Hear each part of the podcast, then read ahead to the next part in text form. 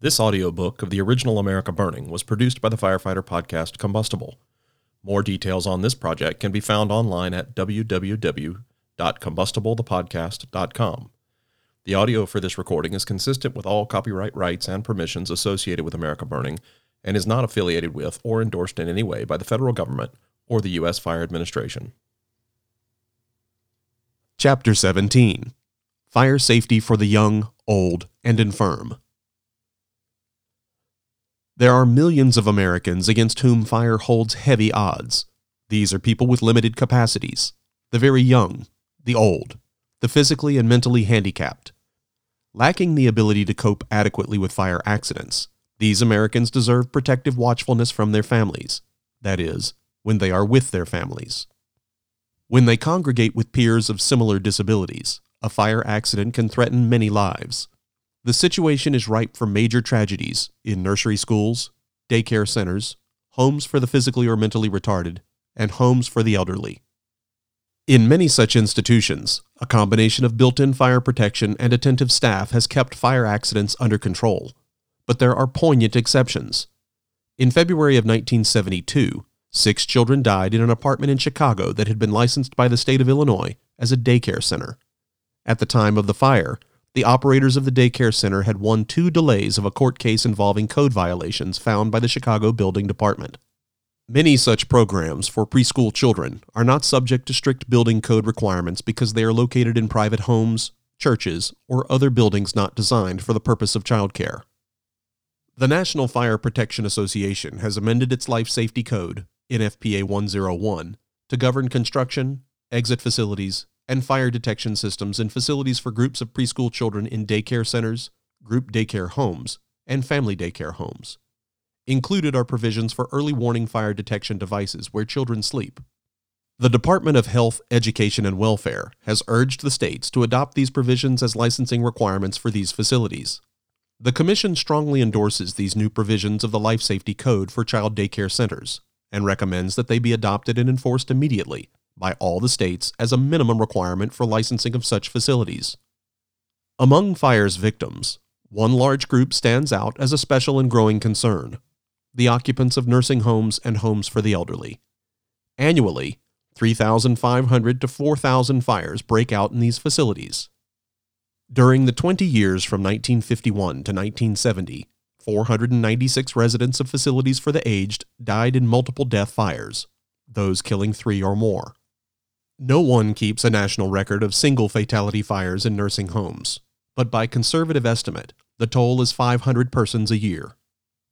According to government and industry estimates, about 1 million older Americans live in 23,000 nursing homes and other care facilities across the nation. Most of these facilities are licensed by their respective states and hence may be regulated to some degree concerning fire safety. About 14,000 of these are subject to federal certification under Medicare and Medicaid programs and must comply with the 1967 edition of the Life Safety Code of the National Fire Protection Association.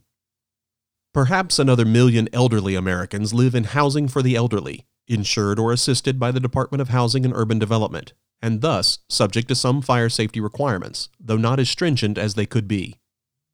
Untold hundreds of thousands of older Americans live in nursing homes that are not state regulated, usually because they dispense no nursing services, and in unregulated boarding houses, hotels, and other room and board facilities that cater mostly to the elderly. Thus, fire protection for the elderly ranges from excellent to totally inadequate, and on balance, is far less than senior citizens deserve. It is a blemish on the American conscience that those who contributed to our prosperity are allowed to live their retiring years where even minimal fire safeguards are absent. The problem of fire safety in special housing for the elderly deserves attention with growing urgency each passing day. The elderly population is expanding, as is the portion of Americans living out their years in nursing homes and housing for the elderly. A stronger federal role in attacking the problem is justified, since many homes for the elderly receive assistance from HUD, or Old Age Assistance Payments. Fire resistive building construction, we should add, is not a panacea. In November of 1972, 10 people died of smoke inhalation in an Atlanta fire in a new 11 story apartment house that cost $3.5 million to build. It appeared, in general, to meet the appropriate provisions of Atlanta's building code, the NFPA Life Safety Code, and the standards of the Department of Housing and Urban Development for housing for the elderly. Moreover, many safeguards meant to avert multiple death fires by limiting the spread of fire and smoke do not prevent the accidents that cause single deaths. Safeguard which only prevent multiple deaths cannot be considered adequate to the needs of the elderly. It is not difficult to see why the elderly are especially prone to tragic fire accidents. Many lack the physical coordination to handle matches, cigarettes, or hot appliances safely. Others, mentally impaired or despondent, set fires deliberately. When a fire occurs, physical or mental impairment can hamper the chances of escape. As firefighters have discovered over and over, many elderly patients are reluctant to leave the room that houses their few worldly possessions. Compounding the problem of fires in nursing homes is the fact that many homes are sparsely staffed, especially during the nighttime hours. Better protection is needed. The National Fire Protection Association recently revised the Life Safety Code, and in doing so, gave added attention to the problem of single death fires. Stricter flammability requirements have been imposed on gowns, bedding, cubicle curtains, and draperies. Early warning detectors are recommended requirements for all new nursing homes, hospitals, and other care facilities. In recognition that building alterations and extinguishing systems are expensive, the fire protection standard is flexible, permitting reduction in compartmentation requirements if automatic sprinklers are installed, or deleting the sprinkler requirements where compartmentation standards are met in fire resistive and protected non combustible buildings. The Department of Housing and Urban Development, too, has revised its standards for institutional and residential occupancies for the elderly to require more extensive, yet not complete, coverage by automatic sprinklers and early warning detectors. State requirements vary widely. Since 1967, Massachusetts, which has some of the most stringent standards, has required that all new and existing facilities for the aged, except those strictly providing housing for the elderly, be equipped with automatic sprinklers if they have three or more residents. On the other hand, there are seven states with no sprinkler requirements of any kind. Reliable estimates place the cost of automatic sprinkler systems between 65 cents and $1.25 per square foot, depending on the difficulty of installation. While this is roughly similar to the cost of carpeting, we recognize that the cost could be burdensome to many owners of facilities for the aged, particularly if the owners must also invest in early warning detectors. Such facilities are an expanding need in our society.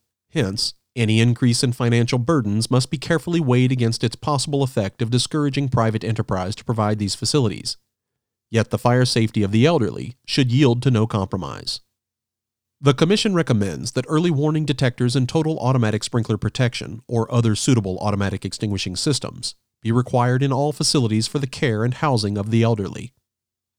The recommendation applies to residences for the elderly as well as to care facilities. Some financial incentives may be necessary. Federally guaranteed low interest loans, tax incentives such as accelerated depreciation and exclusion of fire extinguishing systems from tax assessments, reduced fire insurance premiums, and concessions in structural fire protection requirements would offer desirable inducements to builders and owners. In putting forth this recommendation, the Commission recognizes that it exceeds standards of the NFPA Life Safety Code at a time when federal agencies in many states still lag behind current provisions of the code. We believe the federal agencies and states should be making every effort to keep up with changes in the NFPA standards. The Commission recommends to the federal agencies and the states that they establish mechanisms for annual review and rapid upgrading of their fire safety requirements for facilities for the aged and infirm to a level no less stringent than the current NFPA Life Safety Code. It is appropriate to pause and note here that the recommendations we have thus far put forth in this chapter, and the ones that are to follow, could apply equally well to other kinds of facilities for the infirm and handicapped in our society. We have focused on nursing homes and housing for the elderly because these have been a major source of tragic fires. But other kinds of institutions, such as homes for the physically and mentally handicapped, have conditions very similar to those of facilities for the aged. Thus, it would be appropriate for federal and state authorities also to review periodically the extent of coverage provided by their fire safety regulations. That is, to include various kinds of institutions for the handicapped as well as facilities for the elderly. The limited capabilities of the physically handicapped and the elderly to escape from fire in institutions and public buildings need special attention. A deaf person cannot hear a fire alarm. A blind person cannot see an exit sign. The crippled person in a wheelchair needs ready access to a safe refuge from fire that does not require the use of stairs or elevators. Audible and visual fire alarms, wide doorways, and ramps are some of the needs. The Commission recommends that the special needs of the physically handicapped and elderly in institutions, special housing, and public buildings be incorporated into all fire safety standards and codes. No standards are useful, of course, if they are not enforced. The Commission recommends that the states provide for periodic inspection of facilities for the aged and infirm, either by the state's fire marshal's office or by local fire departments, and also require approval of plans for new facilities and inspection by a designated authority during and after construction.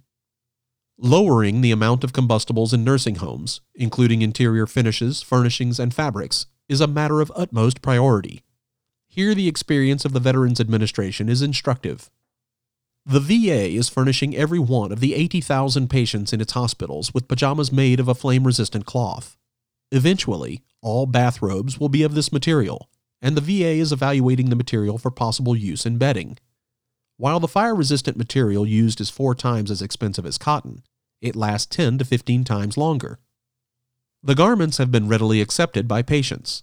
While the 1% of patients who are risks to themselves, most because of their smoking habits, are required to wear fire resistant clothing, few of the others reject the garments. Among the elderly in nursing homes, acceptance of uniform garments is less likely. Many have developed sentimental attachment to their own clothing and to the individuality it gives them. It would still be appropriate, however, to require fire resistant clothing on patients prone to fire accidents. Other fabrics in nursing homes, such as bedding and draperies, should meet high standards of non flammability, as should furnishings and interior finishes. The Commission recommends that the National Bureau of Standards develop standards for the flammability of fabric materials commonly used in nursing homes, with a view to providing the highest level of fire resistance compatible with the state of the art and reasonable costs.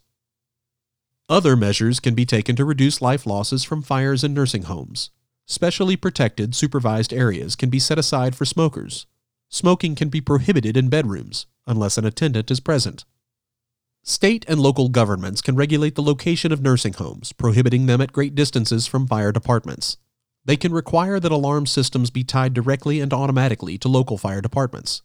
The Commission recommends that political subdivisions regulate the location of nursing homes and housing for the elderly, and require that fire alarm systems be tied directly and automatically to the local fire department.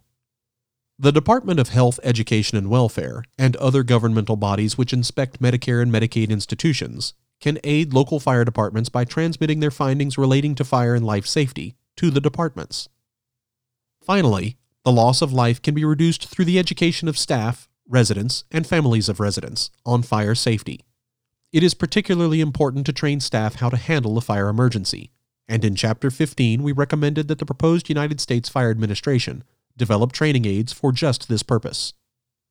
An incident that happened in Virginia several years ago underscores the importance of education for all who enter nursing home doors. After returning home from visiting an elderly relative, a man called the nursing home to confess that he had given forbidden matches to the relative. The call was too late. The patient had already burned to death.